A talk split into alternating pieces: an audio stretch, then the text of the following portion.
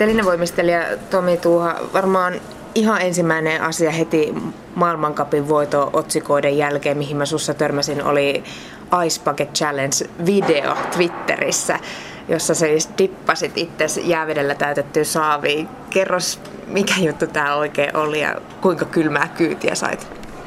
Joo, mä sain ton Ice Bucket Challengein uimarilta AP Liukkoselta ja totta kai se piti, piti pistää eteenpäin, sitten ei sitä voi jättää paikalle. Ja tuolla liikuntamyllyssä meillä on semmoinen kylmähuone, niin täytettiin kavereiden kanssa se sitten täyteen jää kylmää vettä ja piti dippaa sinne kaulaan myöten sitten.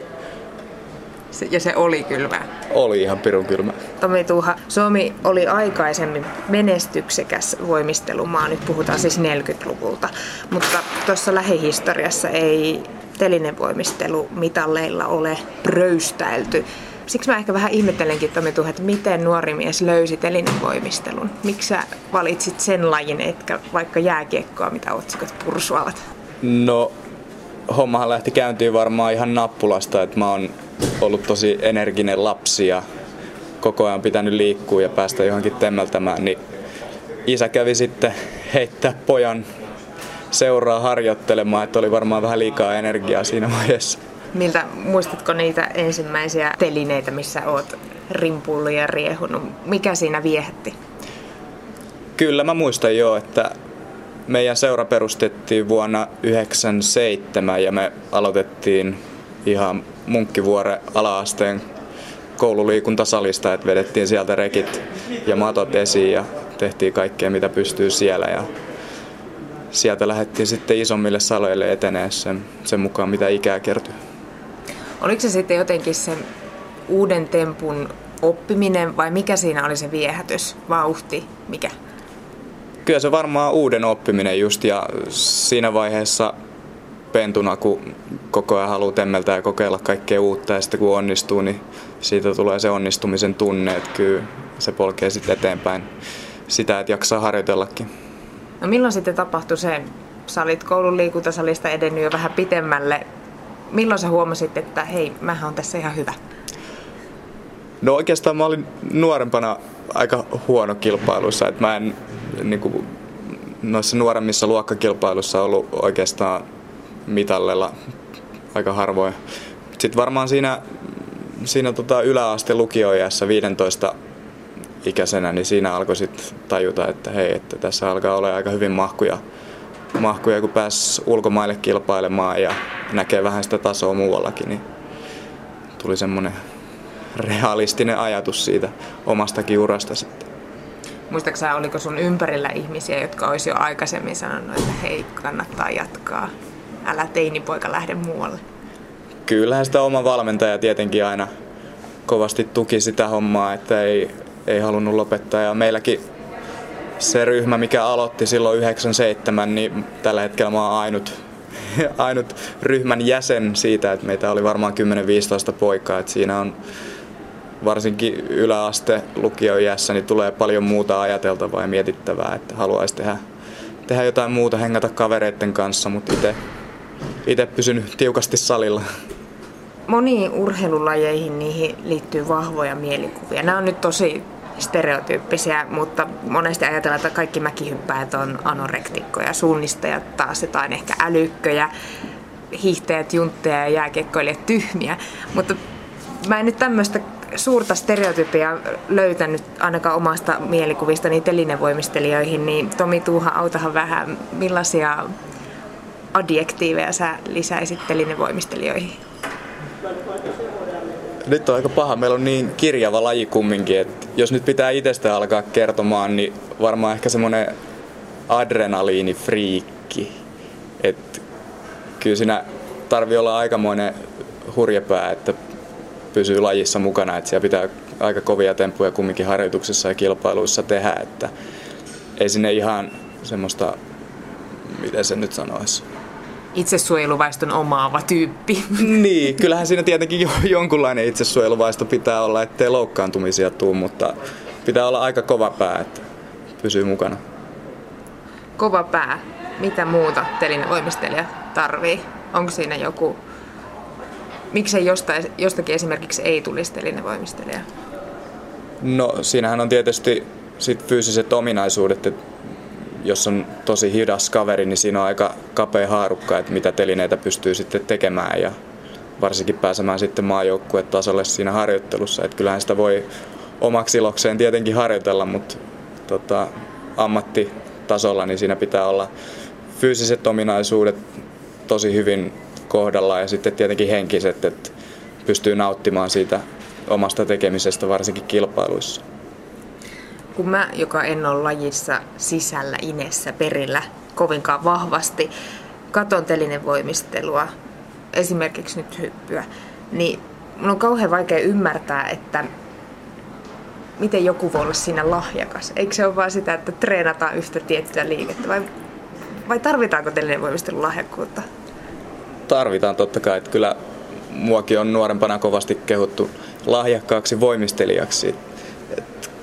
Kyllä siinä tarvii tietenkin sitä omaa koordinaatioa ja sen näkee sitten heti lapsesta, että jos se pistät sen trampoliinille hyppimään, niin se tekee muutaman minuutin päästä kolmeen volttia ja koittaa seuraava, seuraavalla kerralla tehdä kolmeen volttia puolella kierteellä. Et sen näkee heti, heti, että kenessä on talenttia, mutta kyllä siihen tarvii tietenkin niitä harjoitustunteja kanssa, että pystyy sitten vaikeampia temppujakin tekemään.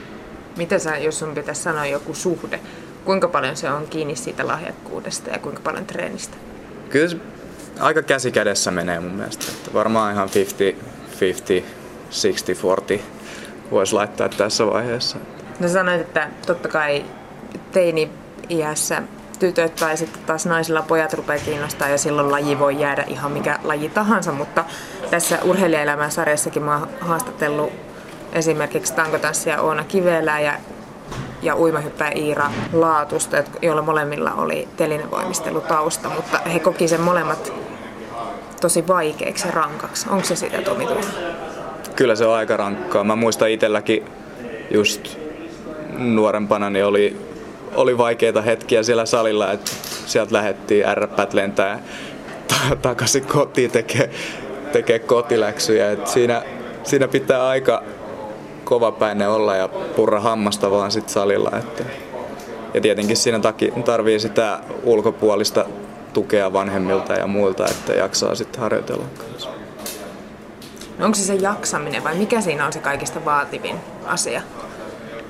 Kyllä se varmaan se fyysinen, fyysinen jaksaminen, varsinkin nuorempanakin, kun on itse muistan, niin koulu, koulutehtävät painoa aika paljon siinä ohessa ja sitten kun joka puolelta pusketaan, että tee kotiläksyt ja sitten harjoituksissa, että no miksi et jaksa harjoitella, niin kyllä siinä pitää vaan, pitää vaan jaksaa ja löytää sitä iloa siitä harjoittelusta sitten kanssa. Jos ajattelet nyt taaksepäin, niin olisit voinut tehdä jotain toisin? Olisiko se ollut jollain tavalla helpompaa? No... Vai onko se vaan semmoinen kivinen tie, joka on pakko talloa? Kyllä se aika kivinen tie varmaan jokaisella on. En nyt tiedä, mitä itse olisin lähtenyt tekemään toisin. Että mä oon aika, aika semmoinen itsenäinen harjoittelija ollut yleensä, että ei ole hirveästi tarvinnut patistaa yleensä. Mä tuossa alussa viittasin siihen, että Suomi on ollut aikaisemminkin mene, aikaisemmin menestyksekäs voimistelumaa. Lontoon kesäolympialaisissa vuonna 1948 Suomi oli yksi menestyneimpiä maita. Viime MM-kisoissa Suomen miesten joukkoja oli siellä 29. Mitä Tomi Tuuha suomalaiselle telinevoimistelulle on tapahtunut?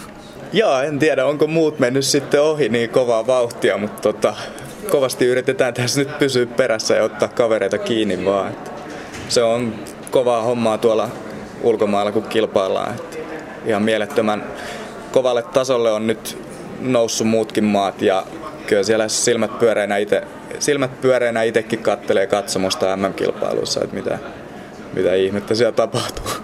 Juteltiin tässä, käveltiin tänne haastattelupaikalle maailmankapin voitto tuli tänä vuonna ja mä sitten totta kai ensimmäisenä utelin sitä, että no minkälaisen shekin sieltä kisapaikalta sait ja 600 euroa oli huima summa. Puhutaanko oikeasti näin pienistä summista, kun puhutaan tellinen voimistelun ympärillä pyörivistä rahoista? Joo, ei siellä hirveästi kyllä pyöri meidän lajissa rahat, että maailmankapin osakilpailuvoitosta, mitä nyt tänä vuonna on saanut, niin on 600 euroa per voitto, että kolminumeroisista summista siinä ollaan oikeastaan puhumassa. Mitä, mitä lajille pitäisi tapahtua, että siellä alkaisi pyöriä isommat rahat? Mm, no sinne varmaan pitäisi saada sitten ihan niin kuin kansainvälisellä tasolla isoja sponsseja, että niitähän ei varmaan meidän lajissakaan hirveästi pyöri ihan niin kuin TV-markkinointia sun muuta, että aika pienestä lajista kumminkin puhutaan. Vaikka vanhasta lajista kuitenkin. Niin. Vanha laji kumminkin monissa maissa on aika arvostettu Yhdysvalloissa ja Saksassa ja Aasiassa, varsinkin Kiinassa, mutta en sitten tiedä, mihin ne rahanat on mennyt toisiin lajeihin. No mitä, jos en nyt ajatella rahaa sen enempää, niin kuinka suuri saavutus se oli sun omalla arvoasteikolla nyt tämä maailmankapin voitto? Kyllä se on tosi korkealla arvolla, että se menee mun mielestä heti, heti sen EM-kullan jälkeen seuraavaksi, että iso juttu voittaa kumminkin koko vuoden maailmankappi. Sä oot koko vuoden tehnyt töitä. Ehkä se kertoo myös semmoista tasaisuudesta ja varmuudesta. Joo, kyllähän se loppukilpailun voittaminen kertoo sen, että on ympäri vuoden ollut sitten tasasta tulosta jokaisesta kilpailusta, vaikka nyt ei ole mitallia jokaisesta tullutkaan. Mitä sen menestyksen eteen on pitänyt tehdä? No tänä vuonna nyt varsinkin keväällä huomasi sen, että kun pääsi ihan täyspäiväisesti harjoittelemaan eikä ollut oikeastaan mitään muuta siinä ohessa kuin pelkkää harjoittelua vaan, niin se alkoi tuottaa sitten tulosta ja varsinkin kun ehjänä pystyi harjoittelemaan, niin se näkyi heti niin kuin harjoittelussakin, että oli paljon piirteempi ja semmoinen voiton tahtoisempi ehkä. Mitä se sun viikko sitten sisälsi? Oliko trend monta kertaa päivässä vai miten se muuttui se elämä? No harjoitusohjelma oli oikeastaan ihan sama, että kahdeksan harjoitusta viikossa ja 25 tunnista varmaan eteenpäin. Et samaa harjoittelurytmiä, mutta pääsi keskittymään ihan pelkästään siihen lajiin ja palautumiseen. Mikä se mahdollista? Se, että ei ollut oikeastaan mitään muuta siinä ohessa, että pääsi ihan täysin keskittymään lajiin vaan. 2010 vuoden läpi murroksi urheilukaalassa valittiin sinut Tomi Tuha. Ja kuten kaikki palkitut, säkin sitten pidit kiitospuheen. Mistä se kiitos koostuu ja ketä sä, mitä ne ihmiset on tehnyt sun ympärillä? Joo, se oli aika magea hetki munkin uralla, että en, oli, en ollut kyllä yhtään valmistellut puhetta, että se tuli ihan yllätyksenä siellä kaalassa ja nyt kyllä ihan tarkkaan muista mitä mä höpisin siellä, mutta varmaan kaikki, kaikki tukijat kiittelin läpi siinä valmentajasta yhteistyökumppaneihin, että tosi tärkeässähän roolissa kaikki siinä ympärillä on ollut managerit, valmentajat, vanhemmat, ihan jokainen, joka on sitä niin kuin, uraa ja työtä pistänyt eteenpäin pyörimään. Mitä, mitä se on se, se konkreettinen asia, mitä he tekevät? Onko se vaan se, että sä tiedät, että joku on sun puolella? Kyllä se varmaan ihan päälähtöisesti on sitä, että sä pystyt olemaan rennosti siinä keskiössä. Ja sä tiedät, että siinä ympärillä on ne ihmiset, jotka auttaa sitten kun tarvitaan. Että, että, että tietenkin silloin kun olo on hyvä ja ei ole sen suurempia ongelmia minkään asian suhteen, niin siinä voi rennosti sitten tehdä, tehdä sitä työtä salilla. No mitä sitten, aina on kiva pitää kiitospuheita ja ripustaa EM-kulta kaulaan, mutta mitä sitten kun tulee se epäonnistuminen? Miten se Tomi Tuuha, mitä se saa sussa aikaa? No kyllähän se aina kilpailusta riippuen, että tänä vuonna mä olin EM-kisoissa neljäs niin kilpailutilanteessa se tuntui vielä ihan hyvältä sijoitukselta, mutta kyllä sen jälkeen kun pääsi hotellille miettimään sitä EM-finaalia, niin kyllä siinä oli sitten tunne vuoristoradat päällä, että mietti, että ei perhana, se jäi kympästä kiinni se mitalli. Että se on melkoista vuoristorataa tuolla, kun kilpaillaan. Kuinka paljon sä tarvit palautumista? Mä mietin vaan sitä, että, että latautuminen on varmasti isoihin kisoihin aika moinen mitä sen jälkeen? Onko se ihan tyhjä? Kyllä se yleensä lyö, varsinkin isojen arvokisojen jälkeen, niin aika tyhjää se pää. Että varsinkin kun palaa takaisin tänne kotisuomeen, niin sitä miettii, että huhu, siellä oltiin aika, aika kovalla näyttämöllä kilpailemassa ja suorittamassa, että nyt ollaan takaisin taas täällä arjen parissa. Kilpailujen suorittamista se on aika stressaavan kuulosta. Kuinka sä pystyt rentoutumaan tai päästämään irti siitä paineesta, mitä kuitenkin urheilija on kuitenkin pakko onnistua päästä eteenpäin? Joo, kyllähän siinä aina ne onnistumisen paineet on, mutta mä en tiedä, mä oon ihan nuoresta asti oikeastaan pitänyt kilpailemisesta. Et se on mun mielestä enemmän semmoista niinku näytöksenomaista hommaa, että siellä ollaan estraadilla näyttämässä niitä omia suorituksia. Että en mä oikeastaan hirveästi yleensä stressaa kilpailusta. Että mulle ne on niinku elä, elämysmatkoja. Kilpapäivä, juhlapäivä. Näin on. No miten sitten, kun sä sanoit, jos neljäs sija tuli, sitten siellä hotellihuoneessa tuntui pahalta. Miten sä siitä sitten selvisit? Selitätkö sä itsellesi, analysoitko sä vai mitä tapahtuu? Miten siitä pääsee yli? En mä sitä itselle kauheasti ala selittämään, että se vie se oma aja, ajansa, aikansa sitten kun pääsee siitä yli, että et, et, ei siihen kannata jäädä kauheasti makailemaan siihen omiin tunteisiin. Et se on kumminkin yksi kilpailu muiden joukossa vaan ja kyllä niitä tulee lisää aina. Tarvitset siihen toisen ihmisen vai, vai pystyt sä itseksesi päästä siitä yli? Kyllä mä aika hyvin pystyn itsenäisesti pääsee noista yli, mutta tietenkin se on kiva, jos siinä on joku muu kaveri antamassa vähän muuta, muuta puheen ja mietinnän aihetta. Että tietenkin kaverit ympärillä se on hyvä aina. Niin kuinka suuressa merkity roolissa esimerkiksi muut kilpailijat tai se ryhmä, minkä kanssa te lähette kisamatkoille on? Tämä on kuitenkin yksilölaji. Joo, yksilölaji ja oikeastaan joukkuelaji kumminkin, että siinä on molemmat puolensa. Nyt teki MM-kisoihin lähettiin, niin meillä oli ihan täys joukkue ja kyllähän se on kovas, kova arvo ja tietenkin hyvä tsemppi siinä, jos on hyvä porukka ympärillä ja kyllä se on ihan, ihan eri meininki sitten, jos on semmoinen hyvä tsemppaava ryhmä siinä mukana. Niin kaikki urheilijat puhuu aina siitä, että on, kuinka tärkeää on se hyvä ja tsemppaava ryhmä. Minkälainen se olisi se ryhmä pahimmillaan? Mikä se on se kauhukuva? Kauhukuva? No se olisi varmaan se, että siellä olisi pelkkiä semmoisia yksilöitä, jotka ajattelee omaa parastaan. Ei siinä kilpailussa varmaan hirveästi kannata niin kuin, varsinkaan huonoja tunteita näyttää, että jos mogaa, niin sitten se oli yksi muiden joukossa, että sitten vaan takaisin jaloille ja uudestaan pystyy ja tsemppaamaan muita kavereita. että siinä, siinä pitää olla se hyvä meininki siellä kilpailussa. No Tomi Tuuha, sä oot kuitenkin ehdottomasti Suomen kovin telinevoimistelija tällä hetkellä. Se tietää sitä, että pääset tai joudut, en tiedä kumpi se on, myös näihin haastatteluihin. Kuinka paljon sä mietit sun julkisuuskuvaa? Pieni laji, vähän urheilijoita. Kyllähän sitä aina tulee vähän mietittyä, että mitä sieltä suustansa päästelee. Ja ihan kivahan tänne on aina radio ja televisioon päästä ja lehti antaa juttuja. Että se on kumminkin omalle lajille pelkkää plussaa saada näkyvyyttä ja itse koittaa hoitaa sitä hommaa hyvin ja kaikessa mediassa pitää kuvat ja postaukset siistinä ja antaa semmoista hyvää inspiraatiota sitten nuoremmillekin urheilijoille. Niin, sullakin löytyy Twitter-tili, eli sensuuri käy omassa päässä, että mitä sinne tulee laitettua. Joo, kyllä noi oikeastaan kaikki applikaatiot löytyy nykyään, Facebookit, Twitterit, Instagramit ja ihan omalla suodattimella sinne menee juttuja, juttuja läpi. Että. Mutta et ole laittanut, ootko tehnyt itsellesi rajoja siitä, että, että, että mitä nyt et ainakaan laita vaikka Instagramiin?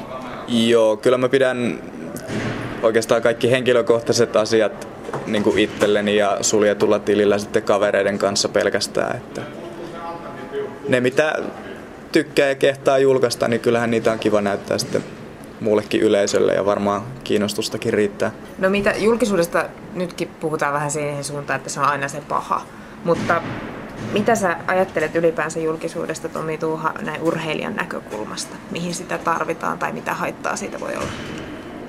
Kyllä mä itse näen julkisuuden ihan hyvänä asiana, että varsinkin kun pienestä lajista tullaan ja ei ole hirveästi yhteistyökumppaneita, niin kyllä kaikki näkyvyys on plussaa, kunhan pystyy pitämään sen niin kuin plussana, että se ei mene sitten siihen sotkemiseen ja tota, niin kuin huono, huonon median näyttämiseen ja siihen oman huonon puolen esittämiseen.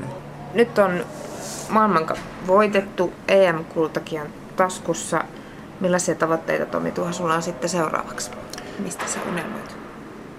Kyllä edelleen unelmat siitä Rio-olympialaisissa parin vuoden päästä, että ensi vuosi on tosi tärkeä siihen, siihen mitaten, että ensi vuonna jaetaan meidän lajissa oikeastaan kaikki olympiapaikat, että se on ensi vuoden MM-kisoista kiinni. Kuka sinne Rioon pääsee sitten? Mitä se tarkoittaa sun kohdalla? Miten se paikka saavutetaan?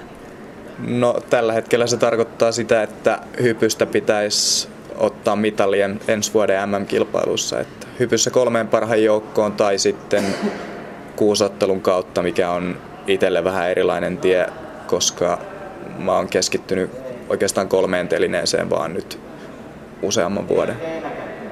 No miten, miten sinne mitalleille päästään? Miten sä ne kiinalaiset ja saksalaiset ja hollantilaiset sieltä kaadat? Kyllä ne pitää rohkeasti lähteä sitten haastamaan vaan, että ei siinä pysty antaa yhtään tasotusta. Et nyt mulla on itsellä ollut vielä vähän helpommat hypyt kuin muilla. Et sillä tyylillä, tyylipuhtaudella yrittänyt voittaa ja kaataa niitä, mutta tuolla MM-kisoissa se taso alkaa olla kumminkin niin kova, että sinne pitää alkaa vaan rohkeasti hyppää niitä vaikeampia hyppyjä ja kokeilemaan sit sitä kautta. No mitä sitten, tässä on aina huono ottaa tämmöinen jossitteluasenne, mutta kyllä sitäkin varmaan olet miettinyt, mitä sitten kun ei hyppy enää luista, kun telinevoimistelu-ura on ohi. No sitten pitää varmaan keksiä jotain muuta, muuta ohjelmaa, että kyllä mä itse kumminkin voimisteluohessakin liikun tosi paljon, että heti kun lumet tulee maahan, niin talmaan laskettelemaan tai sitten kesäsin fillari alle, että kyllä sitä niin urheillessa menee varmaan loppuelämä, mutta sitten tietenkin töihin, töihin varmaan uran jälkeen jonnekin päin. Haaveiletko telinen voimistelu parissa urasta? Kyllä se mun mielestä olisi ihan hienoa päästä lajin pariin tekemään töitä, valmentamaan tai sitten ihan liittotasolle hommiin. Et kumminkin niin ison panoksen antanut tähän asti niin kuin omalle lajille, että kyllähän se olisi aika hukkaan heitettyä, jos se oma, oma niin kuin tietoisuus menisi sitten ihan harakolle. Että, ja se oma valmennustieto, mitä nytkin on oma ura aikana kerännyt, niin onhan se hieno pistää sitten jakoon nuoremmille.